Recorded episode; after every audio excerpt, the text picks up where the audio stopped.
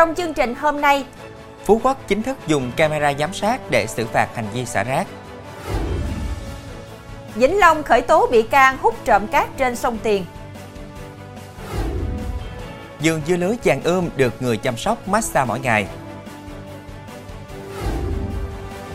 Buộc thôi học đối với nữ sinh viên năm nhất đánh bạn tại lớp.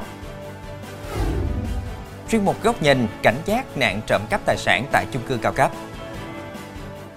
Rất vui được gặp lại quý khán giả của chương trình Cửa sổ Đồng bằng phát sóng lúc 18 giờ mỗi ngày trên đài phát thanh và truyền hình Bến Tre.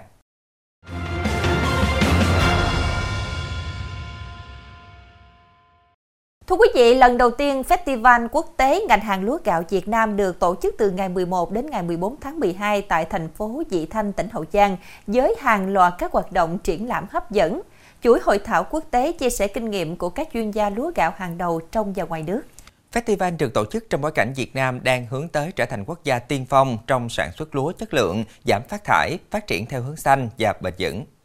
Tại buổi họp báo, Bộ Nông nghiệp và Phát triển Nông thôn đánh giá Festival Quốc tế ngành hàng lúa gạo Việt Nam Hậu Giang 2023 mở ra cơ hội giới thiệu tiềm năng, thế mạnh sản xuất, chất lượng hạt gạo và tạo đà thúc đẩy cho thương mại lúa gạo quốc gia. Festival có sự tham gia của khoảng 200 đại biểu quốc tế và có phát biểu, tham luận tại các cuộc hội nghị, hội thảo. Ngoài lễ khai mạc và chương trình nghệ thuật quy mô lớn diễn ra vào tối 12 tháng 12, được kỳ vọng là điểm nhấn hấp dẫn. Festival còn diễn ra nhiều hoạt động khác. Dự kiến ban tổ chức sẽ mời tổ chức Guinness Việt Nam xác lập 3 kỷ lục Việt Nam, sự kiện công diễn và chế biến 200 món bánh làm từ gạo nếp, con đường lúa gạo Việt Nam, bản đồ lúa gạo đặc sản Việt Nam. Thứ trưởng Nông nghiệp và Phát triển Nông thôn Hoàng Trung cho biết, Festival là một sự kiện ý nghĩa quan trọng, khẳng định vai trò, định vị ngành hàng lúa gạo Việt Nam trong nước cũng như khu vực và quốc tế. Sự kiện là hoạt động thiết thực, cũng là cơ hội để người dân doanh nghiệp trong nước tiếp cận với những thành tựu đạt được và được thế giới công nhận, góp phần vào trong sự nghiệp phát triển kinh tế Việt Nam. Chuyển sang thông tin đáng chú ý khác, thành phố Phú Quốc, tỉnh Kiên Giang vừa chính thức ra mắt 6 camera giám sát và xử phạt 100.000 đồng đến 2 triệu đồng một lần nếu phát hiện người vứt rác không đúng chỗ. Địa phương mong muốn cộng đồng doanh nghiệp, người dân và du khách hãy đồng hành chung tay bảo vệ môi trường biển đảo Phú Quốc, giảm tiêu dùng sản phẩm nhựa. Ủy ban Nhân dân thành phố lắp 6 camera giám sát ở khu vực sân bay cũ, cảng hành khách quốc tế, chợ và sông Dương Đông, phường Dương Đông để xử phạt hành vi bỏ rác thải sinh hoạt không đúng chỗ. Từ nay, người để rác không đúng nơi quy định nếu phát hiện sẽ bị xử phạt 100.000 đồng cho đến 2 triệu đồng một lần. Hành vi chôn lấp chất thải rắn trái phép sẽ bị xử phạt 2 triệu đồng đến 1 tỷ đồng tùy trường hợp xử lý. Dịp này, thành phố Phú Quốc cũng tổ chức hoạt động đổi rác thải nhựa nhận quà hữu dụng.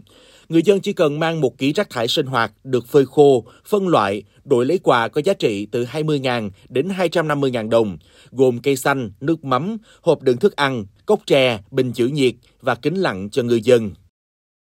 Thưa quý vị, dù còn hơn 2 tháng nữa mới tới Tết Nguyên đán, nhưng tình hình vận chuyển pháo trái phép qua biên giới đã có dấu hiệu nóng lên từng ngày. Chỉ trong thời gian ngắn, lực lượng bộ đội biên phòng tỉnh Long An đã phát hiện bắt giữ hàng chục vụ buôn lậu pháo, bắt giữ hàng chục đối tượng, thu giữ gần 10 tấn pháo.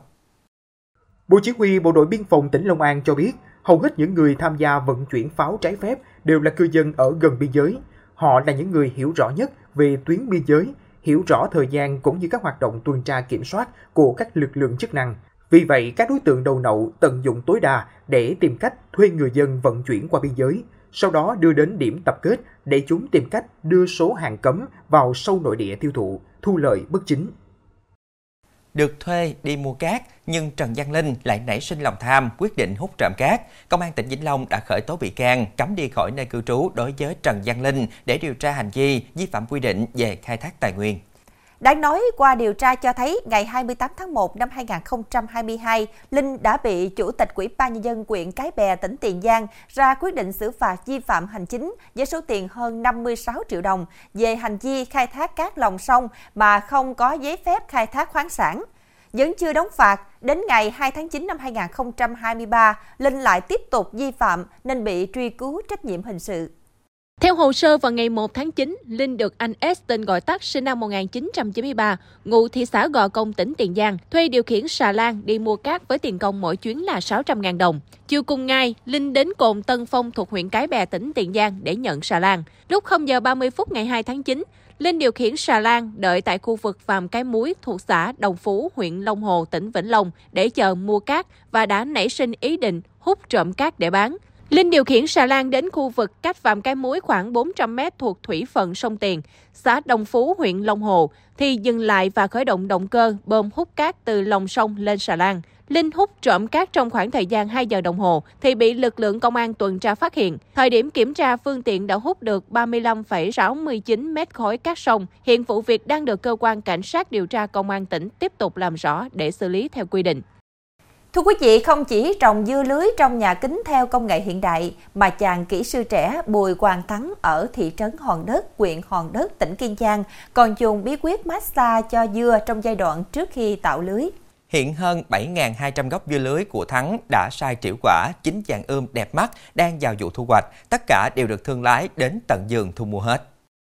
Xuất thân là kỹ sư nông nghiệp tốt nghiệp trường Đại học An Giang cũng từng trải nghiệm đi làm cho công ty ở thành phố, nhưng với đam mê với nghề trồng dưa, thôi thúc chàng trai trẻ về quê lập nghiệp. Vừa làm vừa học, tìm hiểu và tham quan thực tế nhiều nơi, Thắng quyết định về quê làm nhà kính trồng dưa lưới công nghệ cao. Dưa được trồng trên giá thể, công nghệ tưới nhỏ giọt, từ trồng đến thu hoạch khoảng 70 ngày. Thắng chia sẻ tới giai đoạn thích hợp tạo lưới thì cho người massage toàn bộ trái trong vườn. Cách làm này do anh nghĩ ra rồi áp dụng thấy hiệu quả. Dưa lên lưới đều, đạt cao hơn so với nhiều vụ trước. Một nhà kính khoảng 1.300 m2 cho lợi nhuận một vụ khoảng 80 đến 90 triệu đồng. Hiện tại Thắng trồng hai vườn tổng 2.500 m2. Dưa cho trái nặng từ 1,4 kg đến 2,2 kg đạt đủ các tiêu chuẩn dưa loại 1. Thắng cho hay, dự định sắp tới sẽ liên hệ với hội nông dân nhờ hỗ trợ đăng ký sản phẩm ô cốp mở rộng trồng thêm. Từng khởi đầu gian nan chật vật, khi thì gió tốc mái nhà, khi trồng không đạt trái, thế nhưng vì đam mê nên Thắng chưa bao giờ từ bỏ. Chàng kỹ sư trẻ vẫn miệt mài với đam mê trồng dưa để làm giàu trên mảnh đất quê hương. Trong phần sau sẽ có Cán bộ kiểm lâm tử vong do bị bắn 14 vết đạn vào vùng bụng. Hai cụ già trình báo bị nam thanh niên lừa lấy hai cây vàng.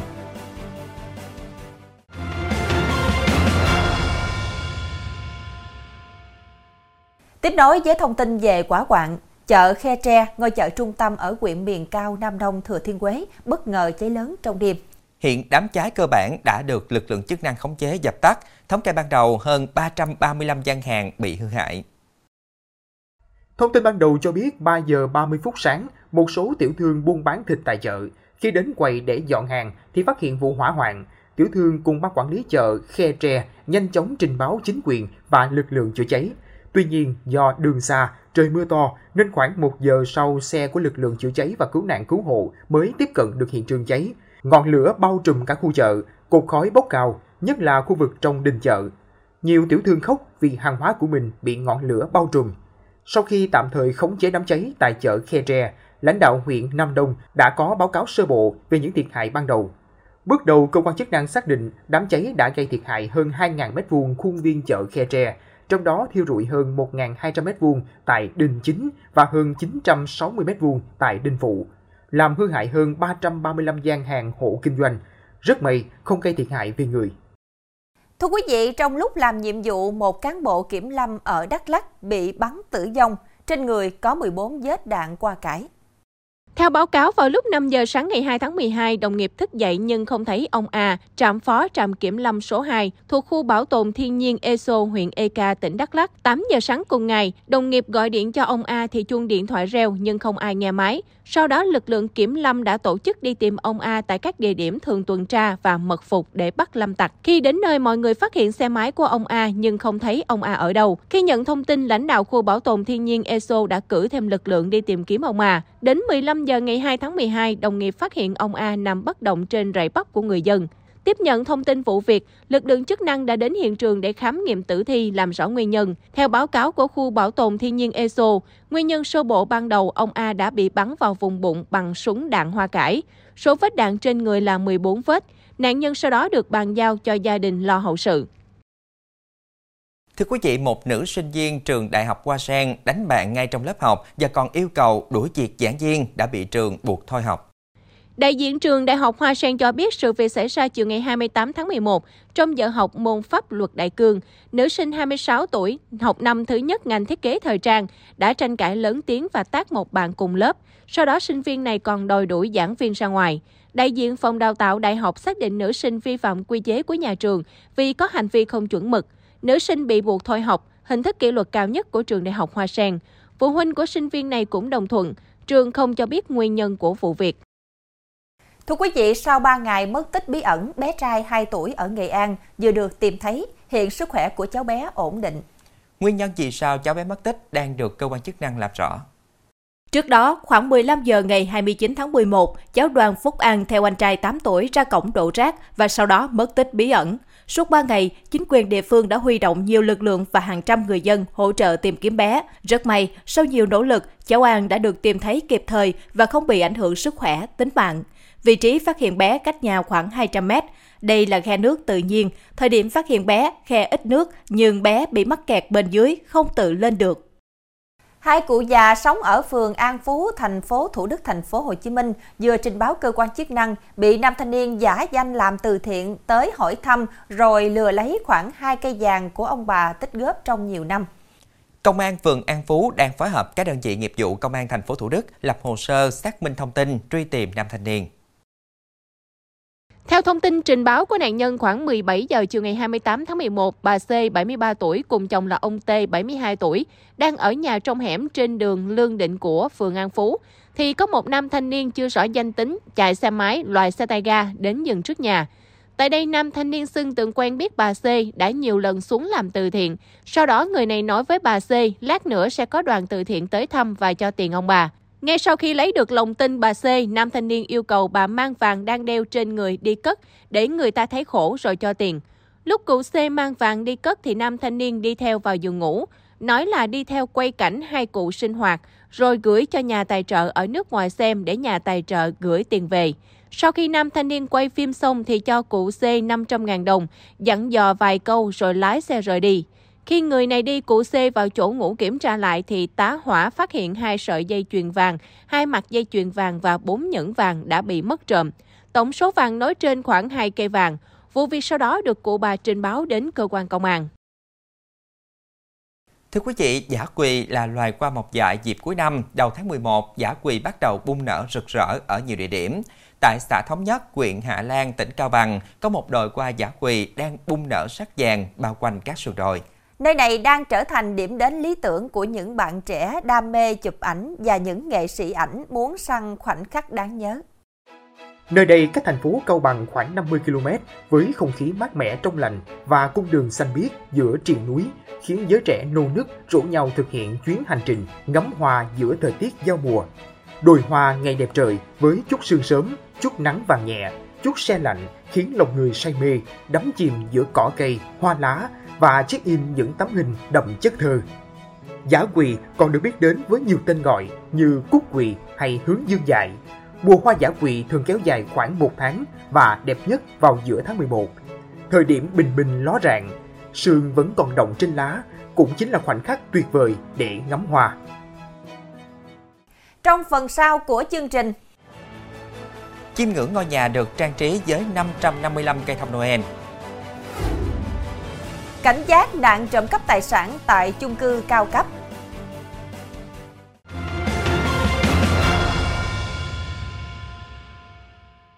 Tin thế giới, thưa quý vị, những người cao tuổi nuôi chó có nguy cơ mất trí nhớ thấp hơn 40% so với những người không nuôi loài vật này. Đây là kết quả nghiên cứu mới được Trung tâm Y tế và Lão khoa Tokyo, Nhật Bản công bố. Chính quyền Tokyo và các nhà khoa học đã tiến hành khảo sát với 11.194 người ở độ tuổi từ 65 đến 84 nhằm điều tra tỷ lệ những người mắc chứng mất trí nhớ từ năm 2016 đến năm 2020. Kết quả nghiên cứu chỉ ra tỷ lệ chênh lệch về nguy cơ mắc bệnh như sau. Nếu tính nguy cơ mất trí nhớ ở những người không nuôi chó hoặc mèo là 1, thì ở người nuôi chó là 0,6 và người nuôi mèo là 0,98. Nhà khoa học cấp cao Yu Taniguchi thuộc Viện Nghiên cứu Môi trường Quốc gia Nhật Bản, một thành viên của nhóm nghiên cứu trên khẳng định rằng chăm sóc chó giúp mọi người duy trì thói quen tập thể dục hàng ngày và có nhiều cơ hội tham gia vào hoạt động xã hội. Từ đó có thể giúp giảm nguy cơ mắc chứng mất trí nhớ. Một công ty khởi nghiệp của Trung Quốc có trụ sở tại Thượng Hải vừa cho ra mắt robot có hình dáng giống bộ xương người với bộ não trí tuệ nhân tạo. Robot mang tên GA1 cao 1,65m, nặng 55kg, có khả năng đi bộ với tốc độ 5 cây số 1 giờ và có thể mang vác trọng lượng lên tới 50kg. Nhờ tích hợp trí tuệ nhân tạo nên GA1 có khả năng thực hiện được các tình huống phức tạp hơn như chèo thuyền, đạp xe, Ngoài ra, nó còn có thể thực hiện được nhiều ứng dụng trong việc chăm sóc người cao tuổi, giáo dục và tiếp đón khách hàng cũng như phục vụ nghiên cứu khoa học. Công ty khởi nghiệp trên đang có ý định đưa ra thị trường từ 500 cho đến 1.000 robot loại này vào năm tới. Một cặp đôi ở Rinten, bang hạ Sassoni, phía tây bắc nước Đức đã trang trí cho ngôi nhà khiêm tốn của mình với 555 cây thông Noel với đủ hình dáng, kích cỡ và màu sắc. Theo Reuters, nhà sưu tập cây thông Noel và cũng là chủ ngôi nhà đặc biệt trên, ông Thomas Jeromin cho biết bộ sưu tập của ông rất đẹp. Ông muốn để tất cả các cây thông Noel trong nhà để có thể ngắm nhìn vào bất kỳ lúc nào. Năm 2021, nhà ông Thomas trưng 444 cây thông Noel và hiện ông muốn con số này tiếp tục tăng lên 600 cây. Ông Thomas cho biết ông muốn trưng bày nhiều cây thông hơn nữa dù bị vợ phản đối theo Viện các kỷ lục của Đức, đây là ngôi nhà được trang trí nhiều cây thông nhất thế giới.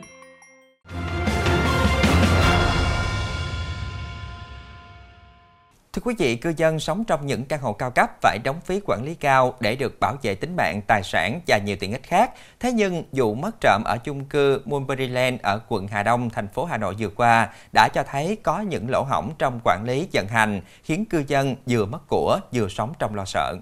Mời quý vị cùng đến với ghi nhận của chương trình Cửa sổ Đồng bằng. Bốn chiếc xe đạp thể thao, trong đó một chiếc bị tháo rời các bộ phận. Đây là tăng vật vụ trộm cắp xảy ra tại chung cư Mulberryland vào tháng 10 vừa qua. Chiếc nào rẻ thì trị giá khoảng 2 triệu đồng, đắt thì có thể lên tới 7 đến 8 triệu đồng. Với thủ đoạn giấu xe đạp trong cốp ô tô để vận chuyển ra ngoài, kẻ trộm đã thực hiện trót lọt nhiều phi vụ trộm cắp, thậm chí qua cửa an ninh chung cư mà bảo vệ không hề hay biết. Thì nên là lực lượng an ninh của em à, kiểm soát là rất là khó. Và đối tượng lại tháo rời từng bộ phận Ờ, vận chuyển vào trong cốp ờ, xe ô tô đi để đi qua cổng. Nên lực lượng an ninh là cái khó nhất là không có chế tài kiểm tra cốp của ờ, cư dân. Câu chuyện chỉ được phát giác sau khi có một gia đình bị mất cấp trình báo lên cơ quan công an, tiến hành điều tra xác minh, khoanh vùng các đối tượng, Công an quận Hà Đông đã bắt giữ Nguyễn Huy Hưng, 37 tuổi, ngụ tại quận Nam Từ Liêm, thành phố Hà Nội. Theo lời khai của Hưng, khi đến chung cư, phát hiện có nhiều xe đạp của cư dân để ở sảnh chung cư. Lực lượng bảo vệ trông coi không chặt chẽ, nên đối tượng đã nảy sinh ý định trộm cắp. Tuy nhiên, thay vì bán lấy tiền tiêu xài, Hưng đưa những chiếc xe đạp đến bãi xe riêng của mình nhằm mục đích phục vụ cho việc di chuyển của khách gửi xe tại bãi xe của Hưng mình ờ, cũng không ý thức đấy là vì vi phạm pháp luật ngay từ ban đầu bởi vì mình chỉ muốn là những cái xe đấy vứt chồng lên nhau người ta ờ, để không phí đấy thì mình sẽ để về bãi xe của chỗ mình để cho khách đi lại từ bãi xe ra chỗ chung cư và chung cư từ chung cư về chỗ bãi xe. Thế thôi. Do nắm được cái sự lòng lẻo của ban quản lý tòa nhà cũng như là sự uh, thiếu quản lý tài sản của cư dân nên hắn đã lợi dụng vào cái thời điểm là đêm tối và rạng sáng khi lực lượng bảo vệ lại uh, là tuần tra mỏng cũng như người dân là ít qua lại nên đối tượng đã ờ, lấy những xe đạp thậm chí là đã tháo rời các bộ phận ra để cho vào các cốp xe ô tô của mình để nhằm qua mắt ờ, lực lượng bảo vệ khi đi qua cổng an ninh của tòa nhà. Đáng ngạc nhiên, việc mất trộm xe đạp xảy ra liên tiếp nhưng rất nhiều chủ phương tiện chỉ biết khi nhận được thông báo từ cơ quan chức năng mới biết tài sản của mình không cánh mà bay. Còn tại chung cư Mulberryland, sau khi những vụ trộm cắp xảy ra, khi phóng viên quay lại ghi hình tại bãi trông giữ xe tại đây, thì tình trạng đâu lại vào đó. Ban quản lý tòa nhà vẫn chưa có biện pháp bảo vệ tài sản cho cư dân. À, từ vụ việc nêu trên thì công an phường ờ, cũng khuyến cáo những cư dân đang sinh sống tại các khu chung cư, đặc biệt là cụm cụm chung cư cao cấp thì ờ, nên gửi xe cho ban quản lý chung giữ, đồng thời thường xuyên quan tâm quản lý đến tài sản của mình Đồng thời cũng đề nghị ban quản lý các cụm chung cư nên uh, sử dụng thẻ chụp đặc điểm các xe, đặc biệt là xe đạp ra vào để quản lý. Trước đó, vào tháng 9, tại khu đô thị Royal City cũng đã xảy ra một vụ mất cắp xe máy. Hiện cơ quan chức năng vẫn đang trong quá trình tìm hai đối tượng gây án.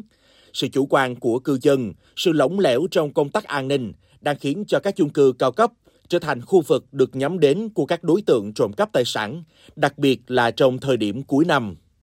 Thông tin vừa rồi cũng đã khép lại chương trình hôm nay. Hẹn gặp lại quý khán giả vào lúc 18 giờ ngày mai trên đài phát thanh và truyền hình Bến Tre. Thu Quyền, Hải Đăng xin kính chào tạm biệt và kính chúc quý khán giả một buổi tối cuối tuần với thật nhiều niềm vui.